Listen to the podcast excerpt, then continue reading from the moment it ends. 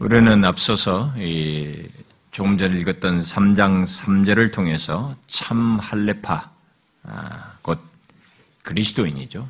진정한 의미에서의 하나님의 백성 참 이스라엘이라고 말하는 어, 참 할레파. 그 결국은 그리스도인의 특징을 살피고 어, 이어서 지난 시간은 바울의 과거 모습, 곧 2절의 사람들처럼 자신도 어, 과거에는 육체를 신뢰했다고 하는 것을 말하면서 육체를 신뢰했던 모습을 통해서 표면적인 신자의 특징이 무엇인지를 살폈습니다. 표면적인 신자는 그의 신앙의 근거가 아, 육신적이고 외형적인 특징을 가지고 있고 또 하나님에 대한 그의 중심과 태도에서도 아, 외적인 것에 가치를 둠으로써 외식하는 특징이 있다. 그리고 마지막으로 말한 특징은 삶의 목표, 목적이 하나님을 영화롭게 하고 그리스도를 자신의 최고로 여기는 것 대신에 아, 자기를 높이고 자기 의를 구하는 특징이 있다라고 했습니다. 바울은 바로 그런 표면적인 모습이 자신의 과거 모습에 있었다고 하면서 아, 자신이 과거에 자랑거리로 삼고 신뢰했던 육체 자랑거리들을 4절부터 어, 그렇게 6절에 얘기를 했어요. 네, 그러나 네, 이제 아, 우리가 6절을 지나서 그렇게 표면적인 신자로서 육신의 할례를 의지하고 율법을 그 정신보다는 형식적이고 또 문자적으로 지켰던 바울. 그야말로 육체를 신뢰하고 신뢰했던 바울 자신 안에 어떤 놀라운 변화가 있게 되었다는 사실을 오늘 아, 읽은 이제 살피려고 하는 7절 이하에서 아, 말하는 것을 보게 됩니다. 자, 그에게 생긴 놀라운 변화를 이제 7절 이하부터 이제 얘기하기 시작하는데 그 놀라운 변화를 말해주는 첫 번째 말이 그러나라는 말입니다. 자, 앞에 4절에서도 그러나라는 말이 아, 나와 있는데 그 앞에 4절의 그러나는 원래 그 역접의 의미로서의 그러나가 아니에요. 아, 정확한 번역은 양보의 뜻입니다. 그러니까 비록 뭐뭐 한다 할지라도 이렇게 아, 그런 아, 문자적인 뜻이에요. 그래서 여기 바울의 내용 이제 어, 지금 전개되는 내용의 흐름에서 진짜 이제 전환적인 그런 어떤 역접의 의미는 여기 7절의 그러나입니다. 여기 7절의 그러나는 진실로 4절부터 6절에서 언급한 내용에 대한 대전환이 있게 됐다는 것을 아, 뜻하는 아, 그런 말입니다. 그런 이제부터 대전환 속에서 아, 뒤에 내용 에서 계속 보겠습니다만 버리고 얻고 알고 싶어 하고 본받으려고 하고 이르려고 하고 잡으려고 달려가고 표대를 향해서 부름의 상을 위하여 달려간다는 이런 표현들로 뒤이어서 계속 나오게 됩니다. 이런 모든 것은 이렇게 적극적이고 긍정적인 삶의 사람의 존재의 변화와 함께 삶의 변화가 있고 그 삶의 내용의 변화가 있는 것은 이 그러나의 전환 속에서 아, 있게 된 것입니다. 이런 전환, 곧 그러나의 전환, 아, 이것은 모든 신자, 참된 그리스도인들에게 사실 다 있는 것입니다. 또 있어야만 하는 것입니다.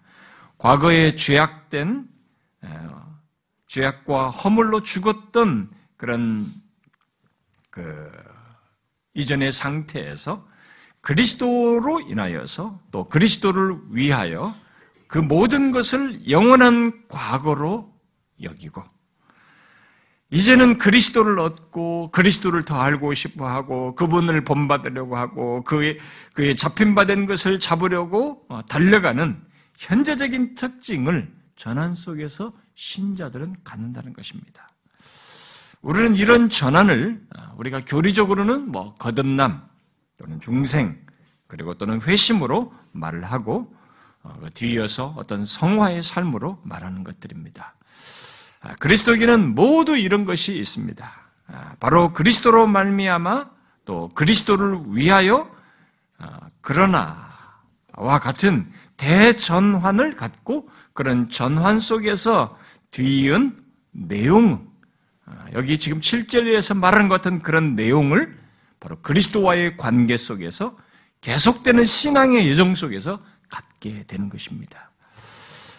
그리스도를 더 알고자 하고 하나님을 향하여 계속 나아가는 정진이 신자들에게는 있는 것이죠.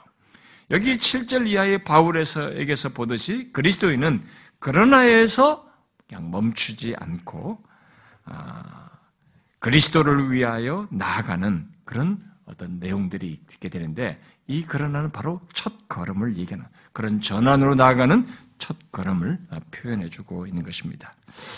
자 그러면은 그러나라고 한 후에 오늘 본문에서 가장 먼저 무엇을 말하는지를 우리가 보도록 하십시다. 자, 그에게 일어난 그러나라고 하면서 그에게 일어난 음? 어떤 영적인 진보, 정진으로서 제일 먼저 무엇을 말하고 있는지를 보자는 것입니다. 뭡니까?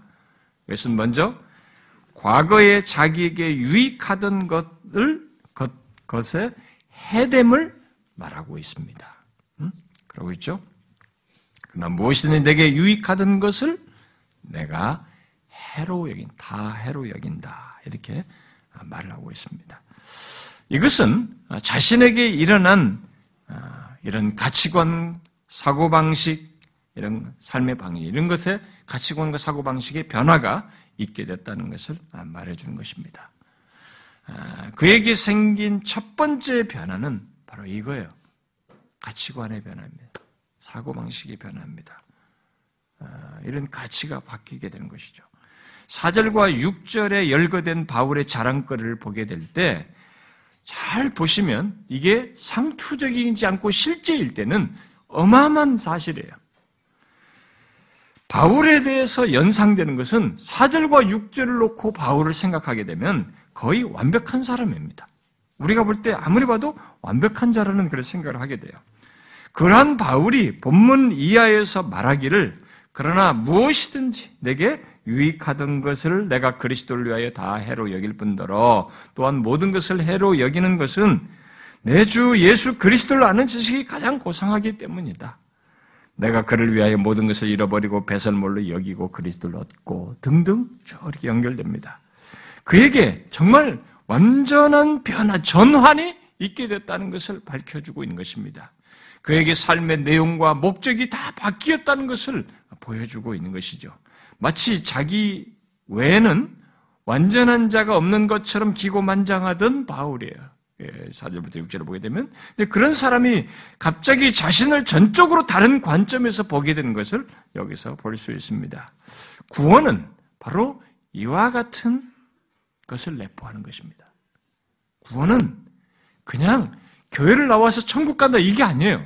구원 속에는 바로 이와 같은 내용을 내포하는 것입니다. 다시 말해서 어떤 사람이 구원받았다고 할 때 그 말은 그의 과거 사고방식과 생활 습관에다가 기독교적인 어떤 것을 더하는 것이 아니고 완전히 과거의 자랑거리가 뒤로 처지게 되고 사라지고 새로운 내용인 그리스도를 중심에 두고 마치 바울처럼 내가 그리스도를 위하여 모든 것을 해로 여기고 또 내 주 그리스도 예수를 아는 지식이 가장 고상하다. 또 그리스도를 위하여 모든 것을 잃어버리고 배설물로 여긴다라고 하는 이런 대전환을 갖게 되는 것입니다. 구원은 바로 그것을 뜻하는 거예요. 그러므로 만일 누군가에게 그리스도가 핵심이 되지 않는다면 지금 여기서 고백한 것처럼 그리스도가 자신에게 핵심이 되지 않는다면 또 그리스도께서 우리의 삶 전체를 다스리고 있지 않다면 그런 사람은 그리스도인일 수 없습니다. 그리스도인일 수 없어요. 그리스도인이 된다는 것은 과거의 가치관과 사고방식과 생활습관, 심지어 종교 습관에다가 기독교적인 사고방식과 생활습관과 또는 종교 습관을 더함으로써 되는 것이 아닙니다. 그리스도인은 존재 자체에 완전히 새로운 어떤 것이 들어와서 모든 것을 다스리게 되는 것을 뜻하는 것입니다. 곧 한 사람이 그리스도인이 될 때 그에게 근본적인 변화가 있게 되는 것이죠. 그 변화는 무엇보다도 모든 것에 대한 관점의 변화로부터 시작됩니다. 오늘 본문에서 바울에게 생긴 관점의 변화는 유익하던 것이 해로 여겨졌다는 것입니다. 우리는 이걸 생각해 봐야 됩니다. 우리가 일반적으로 유익한 것, 또 어, 유익하던 일이 해가 된다고 말을 할 때는 그 유익한 것이나 그런 일 자체에 자체가 잘못되었을 때, 예, 그랬을 때 흔히 우리들이 그런 말을 쓰게 되죠. 뭐 내가 유용하게 쓰던 뭐, 어? 뭐 승용차가 사고를 내서 사고가 났을 때는 그게 이제 해가 된다. 뭐 이렇게 뭔가 그런 식의 내용이 있어야 그런 말을 쓰는 것이지. 근데 전에 유익하던 것이 아무런 잘못 없이 그대로 똑같은 상태에 있는데 그것이 해가 된다고 말을 하는 것은 이 사람이 이것은 하나도 안 다른데 이 사람에게 뭔가 변화가 생겼다는 것이거든요. 지금 그, 그 얘기를 좀 하는 것입니다. 사, 그것은 사람의 생각과 그 사람의 가치관에 변화가 생겼기 때문에 이런 식으로 말을 할 수가 있는 것이죠. 바울의 경우가 지금 그러한 것입니다. 과거에 유익을 주던 출신 성분, 배경, 그리고 자기 의와 같은 것들이 여전히 다른 유대인들에 의해서 자랑거리가 되고 계속 추구되고 있는 상태에서 이제는 그런 것들이 자기에게는 해가 된다. 해가 되고 어, 가치가 없는 것으로 이렇게 말을 하는데 이것은 그의 가치관이 완전히 바뀐 것을 우리에게 말해주는 것이죠. 어, 미친 것이 아니라면 어, 이 사람에게, 이 사람 자신에게 진정한 의미에서 가치관이 변화된 이것으로밖에 설명할 수가 없는 것이죠. 모든 사람들이 공통적으로 가치를 두고 그것을 다 경쟁적으로 추구하는 상태에 있는 것이에요, 지금. 그런 상태에서 어떤 사람이 지금 정상적인 정신 상태를 가지고 다 남들이 좋다고 여기고 추구하는데 그것을 해로 여긴다는 것은 이것은 이 사람에게 엄청난 변화가 생긴 것입니다. 그러면 이것은 세상에는 없는 얘기예요, 지금. 세상 가치가 아닙니다, 이것은. 세상 논리가 아니에요. 그런 가치관의 변화가 속임수나 일시적인 판단 미숙으로서가 아니라 예수 그리스도 때문이라고 얘기를 한단 말이에요. 그러니까 예수 그리스도 때문에 마음으로부터 우러난 이 가치 변화라고 할 때 이것은 한 사람의 존재에 생기는 어마어마한 변화예요. 이게 바로 구원에 따른 것이고 이 사람에게 이 세상으로서는 설명할 수 없는 세상의 것으로 말할 수 없는 영적인 어떤 변화가 생긴 것을 말하는 것이죠. 그리스도인은 바로 이런 변화된 가치를 가지고 사는 자들인 것입니다. 오늘 본문은 그것을 얘기하는 것입니다. 이런 것이 없다면 미안하지만 그리스도인일 수 없습니다. 그리스도인들은 유익함에 대한 정의에 있어서 비그리스도인들과 다른 차이를 가지고 있습니다. 이미 과거의 무지와 죄악으로부터 그리스도로 말미암아 구원을 받은 사람, 곧 이 본문의 바울처럼 그러나의 전환을 가진 신자 그리스도인에게는 무엇이 참으로 유익된 것인지를 아는 구별된 특징이 있다는 것입니다. 그는 유익함에 대한 새로운 정의를 갖게 되는 것이죠. 그러나 이것은 인위적으로 되는 건 아니에요. 여러분들이 지금 이 말씀을 듣고 이 본문을 읽고 인위적으로 갖게 됐다고 해서 가져지는 것도 아닙니다. 그게 아니에요. 이것은 오직 성령으로 거듭난 자에게만 있을 수 있는 것입니다. 하나님으로부터가 아니면 이런 변화는 불가능한 것입니다.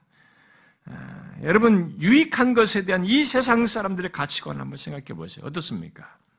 성경은 여러 군데서 그리스도인들의 가치관과 비교해서 그 차이를 말해주고 있죠.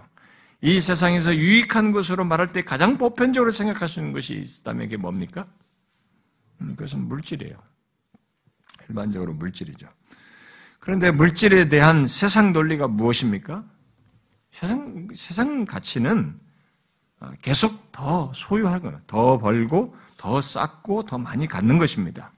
아, 그러면서 자기를 위해서 또 그렇게 하는 것이에요. 그러나 전국 백성들을 향해서 그리스도인들을 향해서 성경이 말하는 것은 어떻게 해요? 주님께서 뭐라고 말씀하셨습니까? 마태복음 6장에서 너희를 위하여 그죠? 우리가 보통 세상 가치는 나를 위해서 막 쌓고 가는 건데 성경은 너희를 위하여 보물을 땅에 쌓지 말라 이렇게 말. 전혀 다른 가치를 얘기합니다. 오히려 하늘에 쌓아두라 이렇게 말합니다. 또 마태복음 19장에서 내 이름을 위하여 집이나 형제나 자매나 부모나 자식이나 전토를 벌인 자마다 이 세상 가치하고는 완전히 다르죠. 버린 자마다 여러 배를 받고 또 영생을 상속할 것이다. 이렇게 말합니다. 세상의 물질에 대한 가치는 쌓아두고 많이 소유한 것에 있어요. 그래서 그것을 위해서 인생 내내토록 어려서부터 경쟁에서 이겨서 가기 위해서 발버둥을 치고 어, 나아갑니다만 그리스도인의 사고방식은 예수 그리스도를 알게 된 사람들에게 생겨나는 변화는 쌓아두기보다는 그리스도를 위하여 그의 나라를 위해서 쓰는 것이에요. 그것이 곧 하늘에 쌓아두는 것으로 말을 하는 것입니다. 또 전토조차도 자기 자신의 의존거리로 두지 아니하고 그리스도의 이름을 위하여 버리는 것이 그리스도의 이름을 위하여 해로 여기는 것 이것을 오히려 성경은 긍정적으로 말하는 것입니다. 얼마나 다른 가치관입니까? 또 신분을 한번 생각해 보세요. 신분의 유익에 대해서 여러분들은 성경과 세상 가치는 어떤 차이가 있습니까? 세상 가치는 높아지고 으뜸이 되고 많은 사람들로부터 섬김을 받는 존경받고 다 부러움을 받는 그런 것을 더 가치 있게 여깁니다. 그런데 주님은 어떻게 말씀하셨어요? 예수 믿는 사람들에게 뭐라고 말했습니까? 낮아지는 것이 곧 으뜸이 되는 것이라고 말하고 있습니다. 이 세상에서 통용되지 않는 가치예요. 너희 중에 누구든지 크고자 하는 자는 너희를 섬기는 자가 되고 너희 중에 누구든지 으뜸이 되고자 하는 자는 너희 중에 종이, 너희 종이 되어야 할 것이다. 이렇게 말씀하셨습니다. 종이 되는 것이 우리에게 유익하다는 것입니다. 얼마나 다릅니까? 예수님조차도 자신이 오신 목적이 섬김을 받는 것이 아니라 오히려 섬기되 자기 목숨까지 버려서 대성물로 주기 위해서 오셨다고 하셨어요. 또 세상 사람들은 대접받는 위치의 사람들을 동경하고 그것을 평생 꿈꾸며 살아갑니다. 그것이 세상 사람들의 가치관으로서 굉장히 또 명예스럽게 보여지고 그들에게는 유익한 것으로 여겨지지요. 그러나 주님은 뭐라고 말씀하셨습니까? 산상수원에서 오히려 대접하라고 그랬어요. 너희들이 대접받고 싶거든 대접을 하라고 그랬습니다. 더 나아가서 세상에서 가장 유익한 것, 아니 가장 귀하게 어, 여기는 것 어, 뭐예요? 목숨이에요. 사람의 목숨입니다. 생명입니다. 그런데 이 생명에 대한 가치를 세상과 달리 성경은 뭐라고 말합니까? 세상 사람들과 그리스도인들 모두에게 생명은 사실 최고이고 유일무이한 가치를 가지고 있습니다. 그런데 어떤 차이가 있어요?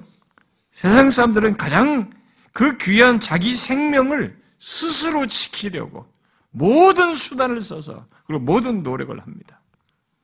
그러나 그리스도인들은 그리스도를 위하여 자기 목숨을 잃는 것이 곧 얻는 것이다라고 하는 것을 듣게 됩니다.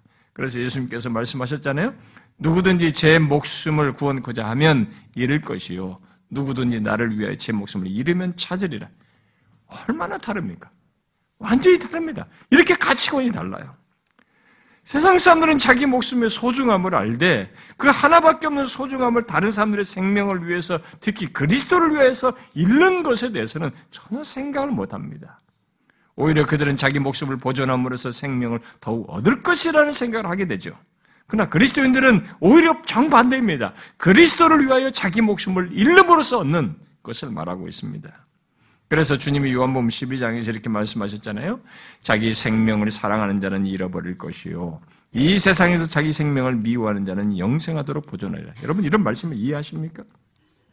이것은 지금 오늘 본문에서 말하는 바울의 그러나의 전환을 얘기하는 겁니다. 이런 가치관의 변화가 신자에게 예수를 만난 자에게 있다는 것이에요. 목숨에 대한 그리스도인들의 더욱 분명한 차이를 보인 한 신뢰를 들면 바울에게서 발견할 수가 있죠. 그는 감옥에서 장례, 장례를 알 수 없는 상황이 있었지만 내게 사는 것이 그리스도이니 죽는 것도 유익함이라 이렇게 말했어요. 여러분 유익함에 대해서 너무 황당한 얘기잖아요. 응? 아니 죽는 것이 유익하다니 무슨 얘기입니까? 그러나 그리스도인들은 그리스도께서 우리 안에 사심으로 죽는 것이 결코 해가 아닌 유익함이라고 하는 것을 알아요. 이 세계를 아는 것입니다. 이 가치 세계를 알게 되는 거죠. 그게 예수 믿는 사람의 변화예요. 이렇게 믿지 않는 자와 믿지 않는 자들이 유익하다고 하는 것과 그리스도인들이 유익하다는 것에는 선명한 차이가 있습니다. 물론 그 차이점은 노력에 의해서 얻어지는 것이 아니죠. 앞에서 말한 것처럼 다시 태어남으로써 거듭남으로써 얻어지는 것입니다. 새로운 피조물이 되지 않고는 이런 천상적인 가치관과 논리를 소유할 수가 없습니다. 이런 차이는 사울이 바울이 되고 나서 가능했던 것처럼 새로 태어남으로써만 가능합니다. 모든 그리스도인들이 성령으로 태어난 이후의 변화 중 하나가 바로 바울처럼 사울 시절의 이득을 이익을 유익을 바울이 되고 나서 손해로 보게 되는 것이에요. 이게 신자에게 생기는 변화입니다. 여러분에게 이런 대전환, 이런 변화, 이것이 여러분에게 있습니까? 있었습니까? 중요한 질문입니다. 여전히 교회를 오고 있지만 이런 삶의 전환이 없다면, 가치와 삶의 전환이 없다면, 우리는 뭔가 성경이 말하는 신자의 모습이라고 볼 수가 없어요. 사울이 바울로 바뀐 것과 같이 새로운 피조물이 된 그리스도인들은 모든 사물을 하나님께서 보시는 방식으로 이렇게 보게 되는 것입니다. 특히 이전에 예수 믿기 이전에 이득이 손해로 보이게 돼. 이전에 좋았던 것이 안 좋은 것으로 보이게 됩니다. 바로 자신의 사고방식과 삶의 중심에 그리스도를 둠으로써 이 그리스도 때문에 이렇게 다른 것이 다르게 보여요. 이전에 유익하던 것이 다르게 보이게 됩니다. 결국 자신들은 신분이나 물질, 명예, 심지어 장래까지도 그리스도께서 보시는 방식으로 그리스도 중심적으로 봄으로써 썩어질 것들의 가치 없음을 발견하게 되는 것입니다. 그러므로 그리스도인들에게는 관계나 소유, 업적, 명예, 심지어 생명까지도 또 우리들의 사랑까지도 그리스도보다 더 귀하게 여길 것은 아무것도 없다는 것을 보게 됩니다. 제가 이 설교를, 이런 설교를 쭉 그리바 3장을 설교를 하고 있었, 했었는데, 그 어떤 청년부에서는, 어, 똑똑하고, 어, 소위, 어, 괜찮, 제가 볼 때는 정말 매력이 있어요. 외적으로나, 뭐, 우리나라 유명 대학을 다니고, 또 외적으로 매력이고. 근데 이게 자신의 사랑 문제를 그리스도보다 더 어, 유익한 것을 얘기하면 쫓는 자기 자신을 아마 느꼈나 봐요. 근데 그걸 그 나이 또래는 자기에게는 그게 굉장히 크지 않습니까? 청년 대학 시절에 사랑하는 사람, 누구를 좋아하는 거, 이거, 이거 자기 전부처럼이거든요. 이성이. 근데, 뭐, 이 깨져버렸어요. 그, 그 사람에게. 울면서 나한테 얘기했어요. 그걸 내려놓게 됐다고. 자기가 교회를 다니지만 자신이 그것을 더 그리스도보다 귀하게 여겼다는 것입니다. 아니다는 거죠. 부차적인 이제.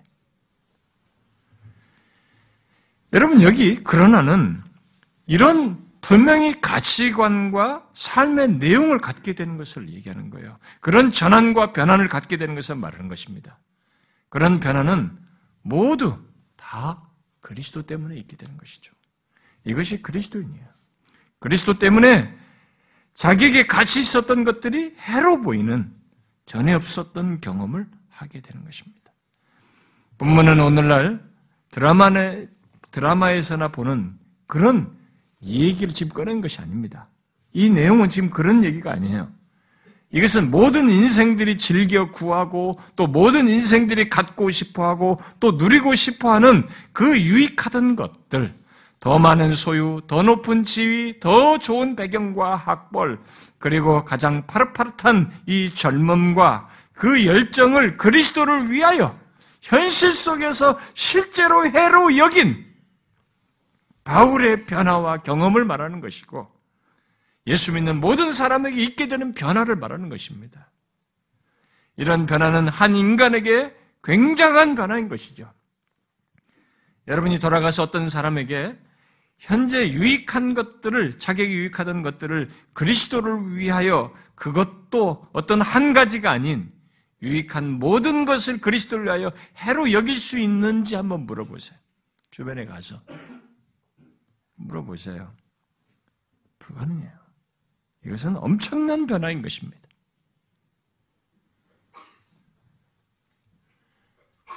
이 가치 변화는 삶의 내용을 담은 가치 변화인데요.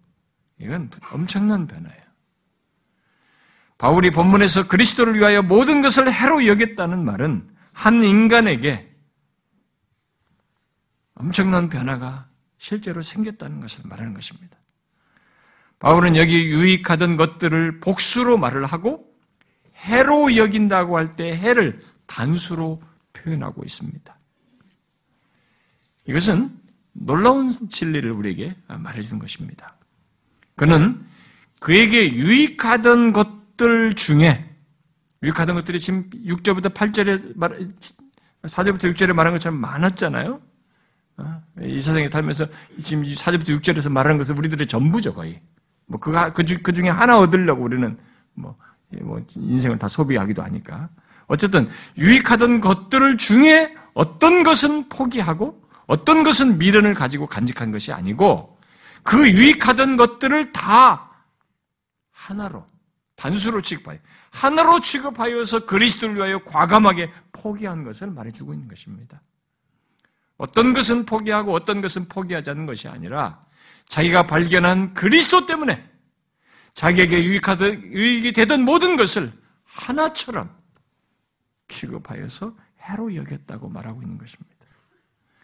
그러나 오늘날 우리들의 모습, 우리들의 모습을 보면 내게 유익하던 모든 것들을 다 그리스도를 위하여 하나처럼 해로 여겨, 여긴다는 것은 아주 예외적인 것으로 보여져요. 오늘날은 아주 특별한 케이스처럼 생각을 하는 그런 분위기입니다.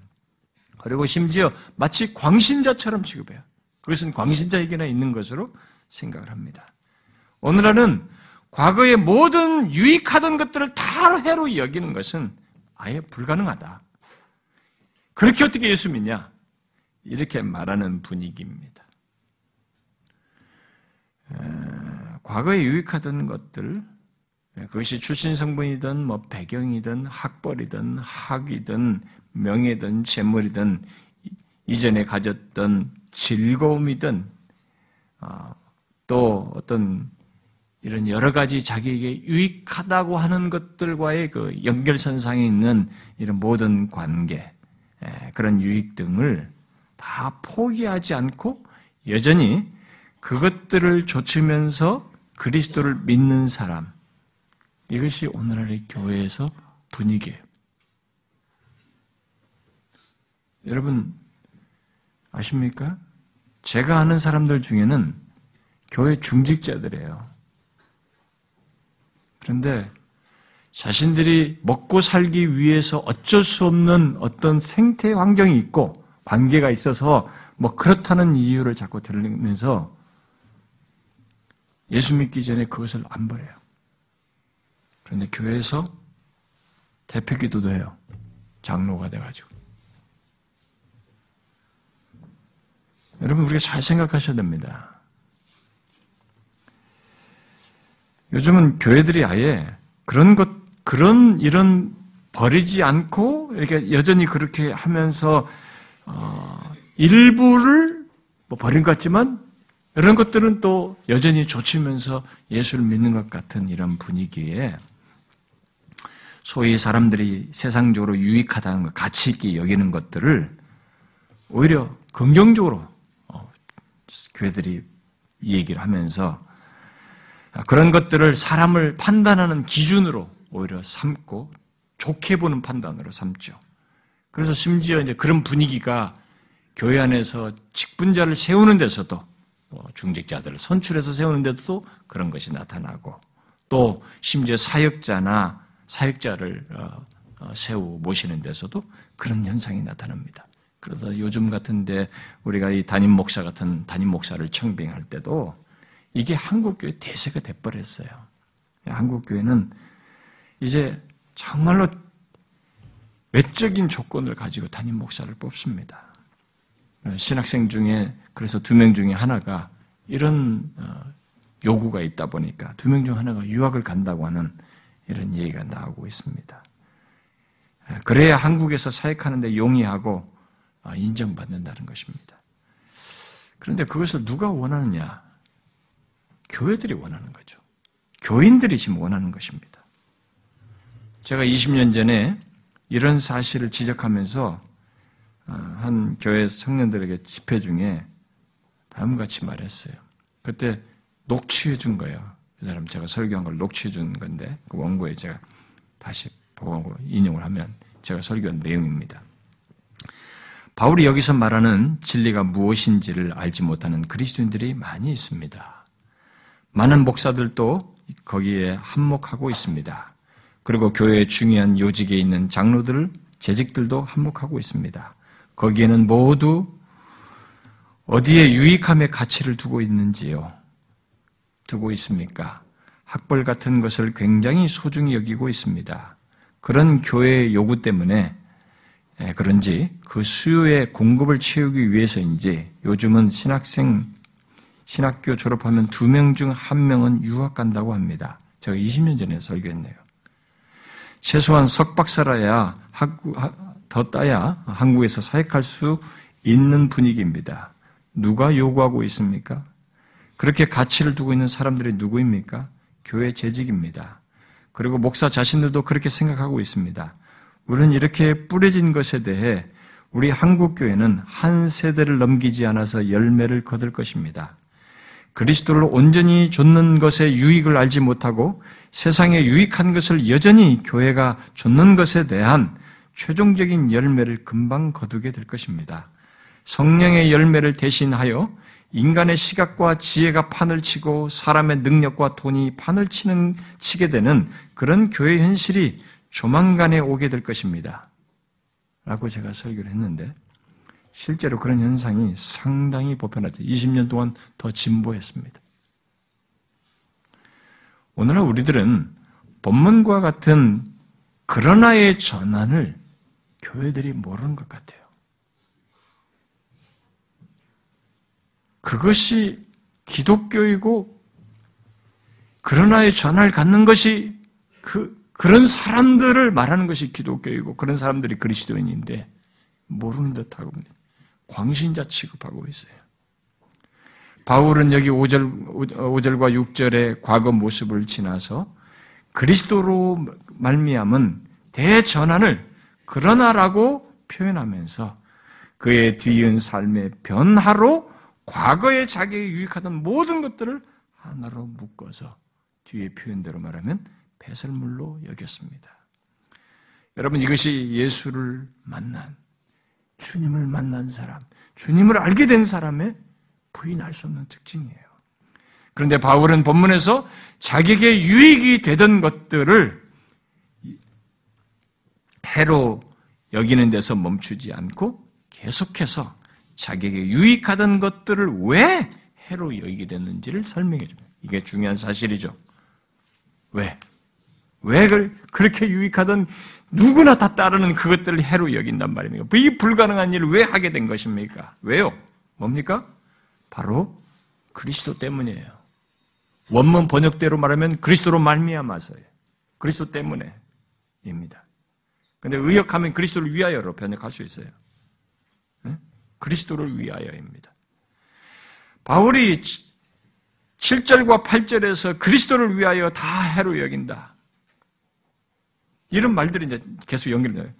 또 모든 것을 해로 여기면 내 주 그리스도 예수를 아는 지식이 가장 고상하기 때문이다. 또 모든 것을 잃어버리고 배설물로 여기면 그리스도를 얻기 위해서다. 계속 그리스도를 얘기합니다. 결국 바울에게 과거에 유익하던 모든 것을 해로 여겼던 가장 근본적인 원인은 다 그리스도예요. 그래서 그리스도라고 반복하고 있습니다. 여러분 여기서 바울이 반복해서 자신의 모든 변화의 원천으로 그리스도를 다양하게 말하는 것들을 우리는 주의해서 봐야 합니다. 예수님도 종종 그러셨지만 여기 7절과 8절을 통해서 바울은 그의 효과적인 교육 방법을 쓰고 있어요. 이 그리스도 때문에 이 모든 것들을 해로 여기는 이 문제를 한 번 표현으로 딱 끝낼 수 있는데 7절로서도 끝낼 수 있는데 계속 그 얘기를 반복하고 있습니다. 반복이에요. 모든 것의 원천이 그리스도라는 이 진리의 소중함과 절대적인 가치를 강조하고 주지시키기 위해서 반복하고 있습니다. 그 내용을 따라 저 또한 이 영광스러운 진리를 쉽게 건너가지 아니하고 계속 매번 반복할 것입니다. 본문을 따라서. 그의 반복 속에 다양한 표현은 나름대로 우리에게 주는 특별한 의미가 있습니다. 우선 오늘 본문을 하나의 대략적인 의미로서 자신의 모든 것을 버린 것은 오직 그리스도 때문이요. 그리스도를 위해서다라고 말을 하고 있습니다. 이 말은 바울, 사울이 바울이 된 데는 단순히 과거에 유익하던 것을 버리는 것만을 의미하지 않는다는 거예요. 예수 믿는 것은 과거 옛 생활을 버리는 것만을 말하지 않는다는 것이죠. 버리는 것은 그리스도를 위해 나아가기 위한 시작의 발걸음일 뿐인 것이죠. 버리는 것은 업적이 아닙니다. 예수 믿는 조건에 있어서 버리는 것은 뭔가 내가 옛날에 이런 거 있어서 내가 과거에 이런 출신 성부에서 굉장한 배경이 있어서 세상적으로 인정받는 거 있어서 그러니까 버렸어. 이게 업적이 아니에요. 예수 믿는 세계에서는. 그것은 그리스도를 위하여 살기 위한 위에서 시작한 바로 그리스도인이라면 누구나 갖는 내용인 것이죠. 우리들이 흔히 하는 말 중에 그리스도를 위하여 곧 무엇을 하든지 그리스도를 위하여 또는 하나님의 영광을 위하여 주의 이름을 위하여라는 이런 말을 쓰게 되는데 바울은 본문에서 그 말을 단순하게 하는 말이 아니고 자기에게 유익하던 모든 것을 하나로 묶어서 해로 여기며 삶의 전환을 갖게 되는 것으로 그 이유로 말을 하고 있습니다. 그리스도를 위하는 사람, 아, 그리스도를 위하여 어, 어, 그리스도를 어, 위하여 사는 그런 삶이라는 것은 사울에서 바울됨과 같이 전환적인 삶을 그저 좋아하는 것이 아니고 그리스도를 위하여 전심으로 향하는 것이라고 하는 것을 말을 해주고 있는 것입니다. 세상 유익을 좇으면서 하나 그리스도를 통한 유익을 함께 좇는 것이 아닌 것이죠. 그리스도를 위하는 것, 예전에 유익하던 것을 계속 좇는 것을 병행할 수 있는 것은 아니라는 것입니다. 만일 우리들이 어, 병행하고 있다면, 그리스도를 좇는 것과 예전에 유익하던 것을 계속 좇는 것을 병행하고 있다면, 이 진리가 잘못된 것이 아니고, 오늘 본문이 말하는 게 잘못된 것이 아니고, 우리가 잘못된 거예요. 그렇게 하고 있는 우리가 지금 잘못하고 있는 것입니다. 그리스도를 위한다고 하면서 세상의 유익을 함께 줬는 것은 예수를 잘못 믿는 것입니다. 예수님을 찾아온 부자 청년이 어떠했습니까? 그가 예수님께 와서 계명대로 다 지켰다고 했을 때 주님께서 말씀하신 것이 무엇이었습니까? 네 소유를 팔아서 가난한 자들에게 주고 와서 나를 조치라 했습니다. 그리했을 때 그가 자기에게 유익하던 것을 버렸습니까? 안 버렸습니다. 유익하던 것을 해로 여길 수 없었던 것입니다. 그리스도를 위한다는 것은 한편으로 보면 내가 그리스도 따르겠다고 하면서도 그게 안 됐는데 그리스도를 위한다는 것은 한편으로 보면 엄청난 대가를 지불하는 것이에요. 그런 면에서 보면. 그리스도인들이 그렇게 대가를 지불할 수 있는 것은 그런데 우리 자생적인 의지와 어떤 것으로 될 수가 없어요. 이 세상 유익과 비교할 수 없는 분명한 이유와 근거를 그리스도 안에서 봄으로써만 가능한 것입니다. 그래서 예수 믿는 사람에게 이건 굉장히 중요한 겁니다. 일단 교회당에 와서 교회에서 재밌게 하고 사람을 즐겁게 해주는 이게 문제가 아니고 일단 교회라는 것에 와서 이 사람이 진짜 교회가 주는 것이 무엇이니 교회를 통해서 우리에게 가장 핵심적으로 중요하게 전달하고 있는 것을 이 사람이 얻고 소유할 수 있는 것 하나는 뭐냐? 세상에 유익하던 것을 해로 여길 정도의 가치를 그리스도 안에서 보는 거예요. 그분을 발견하는 것입니다. 그리스도라는 이름을 쓰는 게 아니에요. 그분이 어떻다는 설명 정도가 아닙니다. 이분을 진실로 그런 의미에서 아는 것이에요. 이 세상에서 지극히 영광스럽다고 하는 것조차도 그리스도께서 가지신 또 그리스도께서 주시는 그 영광스러움과는 비교할 수 없다는 것을 보는 것이에요. 그리스도인은 그리스도 안에 있는 유익과 영광스러움을 보기 때문에 거기에 얼마나 내 인생, 내 영원한 운명까지 해를 수 없는 무궁한 것이 있다는 것을 보기 때문에 비록 자기에게 유익하던 것들이라 할지라도 해로 여기게 되는 것입니다. 사실 이전에 유익하던 것보다 더 크고 더 고귀하고 더 영광스럽고 영원히 유익한 것을 그리스도 안에서 보지 않고는 진실로 과거의 유익들을 포기하고 그러면서 그리스도를 쫓을 수는 없어요. 그러므로 우리들이 이 세상에 유익하던 것들을 해로 여기려는 노력이 앞서서 먼저 우리에게 있어야 하는 것은 그리스도 안에 있는 유익의 그 크고 영광스러움을 보는 것이에요. 그걸 아는 것입니다. 자, 질문하겠습니다. 여러분들은 그것을 본 자입니까? 여러분들은 그것을 본 자입니까? 그래서 이 세상에 유익하던 것들을 바울과 같이 똑같이 해로 여깁니까? 여겼습니까? 기독교는 금욕 종교가 아니에요. 단순히 무엇을 포기하고 억지하며 참는 그런 종교가 아닙니다. 기독교는 그런 어떤 의지적인 수고에 앞서서 먼저 포기할 만하고 제거할 만한 이유와 감격 그리고 영광스러움을 그리스도 안에서 발견하고 기꺼이 그리스도를 위하여 해로 여기는 종교예요. 바울이 일장에서 그리스도 안에서 죽는 것이 유익하다고 한 것처럼 그리스도인은 그리스도 안에서 그럴 만한 죽는 것조차도 유익하다고 하는 것을 발견하는 것입니다. 바울은 그것을 단순히 고백적으로 한 것이 아닙니다. 그것도 감옥의 현장에서 한 것이에요. 삶의 그런 삶의 현장, 곧 힘든 현, 삶의 현장 속에서 자신이 믿고 있는 예수 그리스도로 인해서 그렇게 말을 한 것입니다. 어떻게 그런 고백이 가능했습니까? 여러분들은 어, 떻게 죽는 것이 유익이 될 수 있는지에 대해서 이 대답을 그리스도 안에서 발견하셨습니까? 도대체 어떻게 죽는 것이 유익이야? 죽는 것이 유익이다. 이게 어떻게 가능하냐? 여러분, 이런 것에 대한 대답을 그리스도 안에서 발견하셨습니까?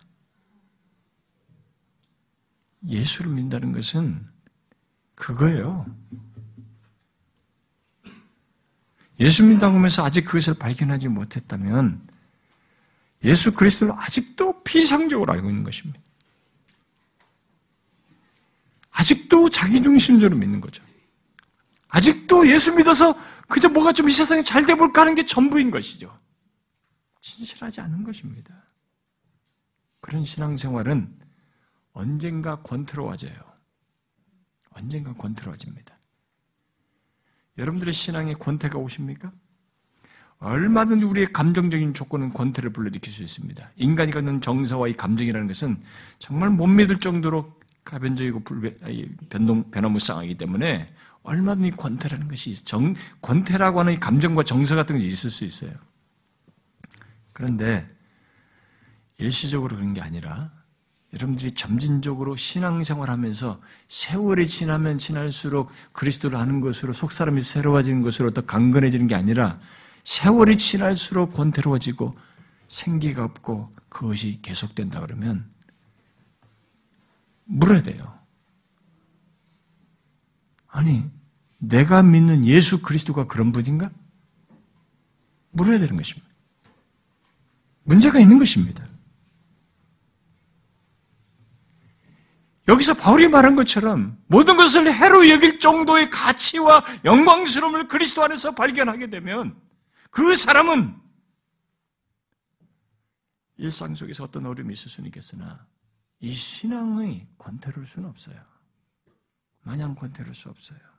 지치, 그게 안, 아, 그것이 없기 때문에 권태롭고 지치고 피곤하고 맥없는 것입니다. 생각해 보십시오. 남들은 그리스도가 가치, 가치가 있다고 하는데 또 그분 때문에 기쁘다고 하는데 그것을 모르고 따라가는 것이 얼마나 피곤하겠습니까? 남들은 기뻐서 찬성한다고 하는데 그 그리스도가 얼마나 고귀한지 그것을 알지 못하면서 교회에 나와서 예배한다고 한번 해보세요. 그럼 예배하는데 거기다 대고 한 시간씩 설교를 하고 있으니 이 버티는 게 얼마나 힘들겠어요. 여러분 그 이유를 발견해야 됩니다. 바울은 이전과 비교할 수 없는 영광스러움, 진주보다 귀한 그 어떤 것을 그리스도 안에서 발견하고 마치 보물이 숨겨진 그 밭을 사는 마음으로 과거에 자기에 유익하던 것을 다 포기해버리고 그것을 팔아서 그리스도를 자기의 마지막 유일한 것으로 얻었어요. 여러분도 그리스도 때문에 모든 것을 해로 여겼던 그리고 여기는 것이 있는지를 보십시오. 그것을 한번 살펴보세요. 그리스도를 위하여 모든 것을 해로 여기는 것에 대한 점검이 없이 내 삶의 내용도 없이 삶의 증거도 없이 그리스도를 믿는다? 그분이 가장 고상하다? 그분이 가장 귀하다? 말하는 것은 거짓인 것이죠.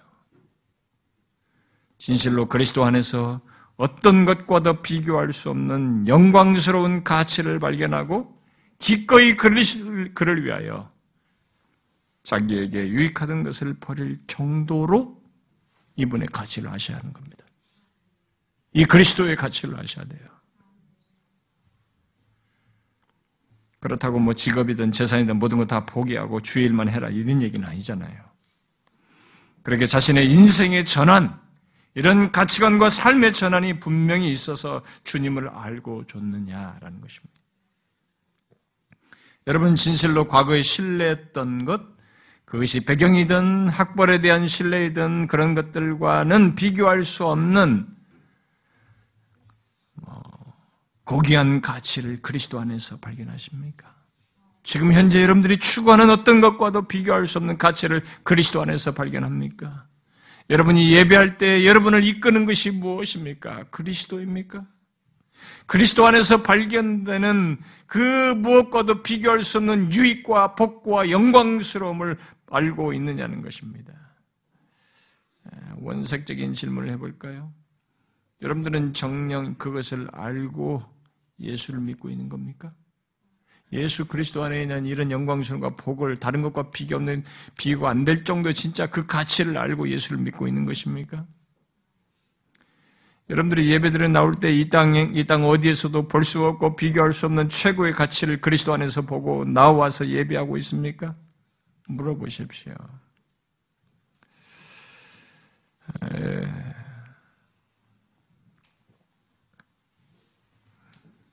어려서부터 어, 교회를 다녔기 때문에 나오고 누구 때문에 나오는 것 말고 진실로 그리스도 때문에 하나님께 나와서 예배하며 신앙생활하는지를 물으셔야 합니다.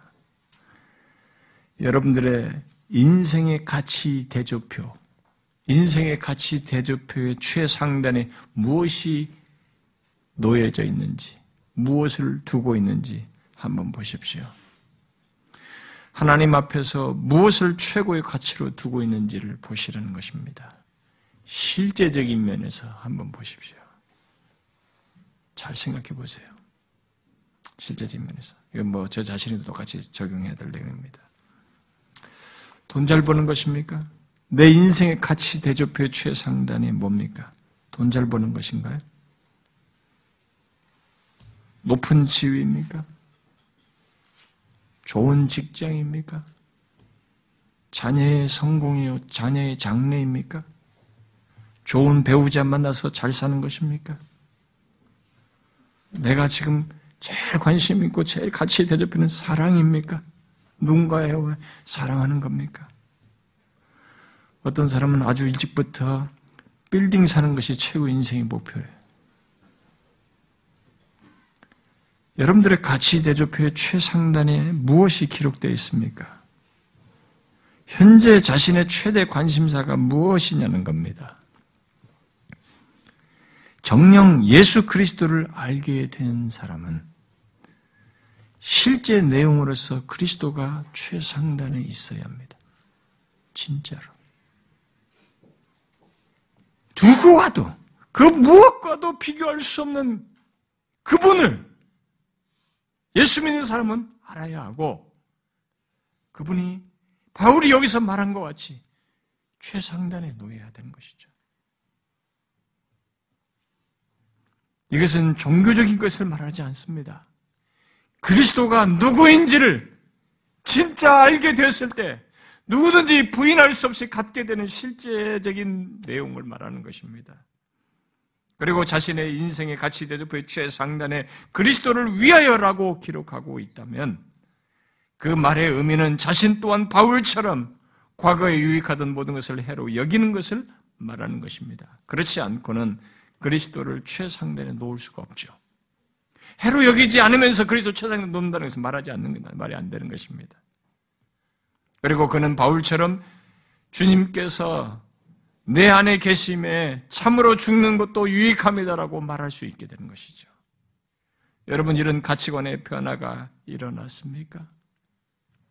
이런 감격과 가치관의 대전환이 없이 예수를 믿는 것, 심지어 그러다가 교회에서 직분자가 되어서 어떤 일을 하는 것, 더 나가서 장로가 되고 목사가 되는 것은 자신도 죽고 다른 사람도 죽게 하는 거예요. 교회를 죽게 하고 교회를 망치게 하는 장본이 되는 것입니다. 그리스도인은 그리스도를 위하여 더 이상 세상의 유익 개념을 갖지 않고 하나님의 유익 개념을 가지고 사는 자입니다. 우리가 이런 부분에서 일관되고 한 번도 빈틈없이 살 수는 없겠으나 그런 것에 흔들릴 때가 있고 유혹을 받을 때가 있을 수 있겠으나 그런 부분에서 우리가 살려온 삶의 흔적에서 그런 것의 부족과 실수가 드러날 수도 있겠으나 이 근본적인 변화 그리고 이것에 대한 열망과 추구는 사라지지 않아요. 신자에게. 여러분 이 세상의 현실을 탓하면 안 됩니다. 우리가 이 세상 현실 탓하면서 성경이 말하는 이런 사실을 이것은 현실적으로 불가능해 이렇게 말하면 안 되는 것입니다. 요즘 그렇게 예수 믿는 사람이 어디 있냐고. 오늘 현실과 세상을 탓하면서 이렇게 말하는 그런 일이 있습니다만, 우리는 그렇게 해서는 안 됩니다. 하나님은 엘리 시대의 사무엘 시대죠. 엘리 시대의 모든 사람들이 다 영적으로 어두워서 하나님을 배격하는 상황에서 사무엘을 두시고 자신의 뜻을 전하셨습니다. 하나님은 세대 전체가 하나님을 배격한다고 할지라도 그 가운데서 하나님이 인정하시는 한 사람을 이렇게 두시죠.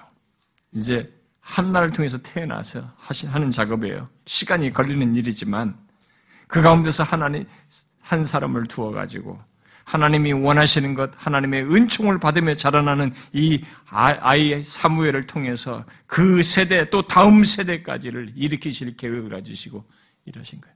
그러니까 영적으로 어두운 세계 하나님의 말씀이 여호와의 말씀이 희귀한 시대가 제법 길게 가는데도 다 그런 가운데서 하나님을 형식적으로 믿는데도 그 가운데서 하나님은 이 한 사람을 하나님과 사람들에게 은총 받으며 자라는 한 아이를 두어서 이 세대와 다음 세대를 일으키셔요. 세대를 탓할 수 없는 게 아니라 하나님은 이런 식으로요. 자신이 일을 하시면서 여전히 자신이 생각하는 거, 주장하는 바가, 말씀한 바가 옳다는 것을 증명하십니다.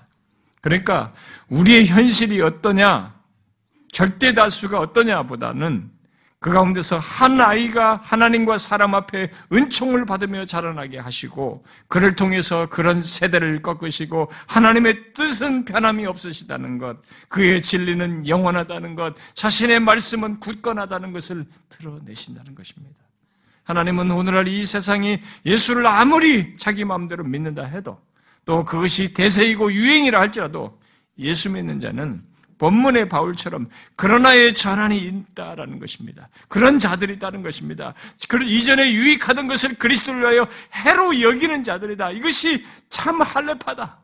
이게 진실한 신자다. 이게 그리스도인다라고 말하는 것입니다.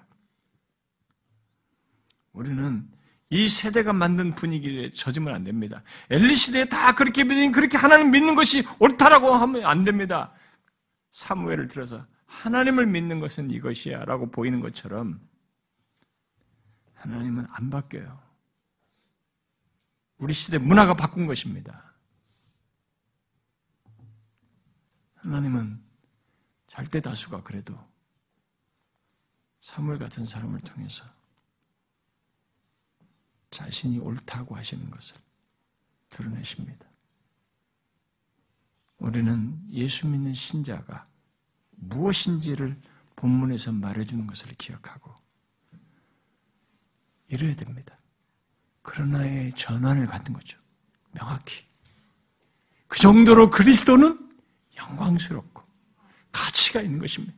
내 영원한 운명을 바꾸는 그렇게 설명할 수밖에 없는 그런 대상이 있어요. 종교적인 대상이 아닙니다. 그냥 단순히 종교 행위라는 대상이 아니에요. 우리의 인생을 완전히 바꾼 분이시란 말입니다. 영원한 운명을 바꾸신 분이라는 그 가치를 그분 안에서 봐야 모든 것을 해로 여길 수 있어요. 다 1차적으로 돌릴 수 있는 것입니다. 그것도 중요하겠지만 2차적이다 이 말입니다. 어찌 같이 대접해 내 인생이 같이 최상단에 올 수 있느냐 말이에요. 하나님 믿고 그리스도 믿는 가운데서 갖는 것들이어야지 최상단에 올 수 없다 이 말입니다.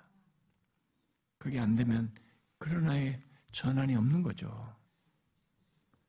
적당히 타협하는 거죠.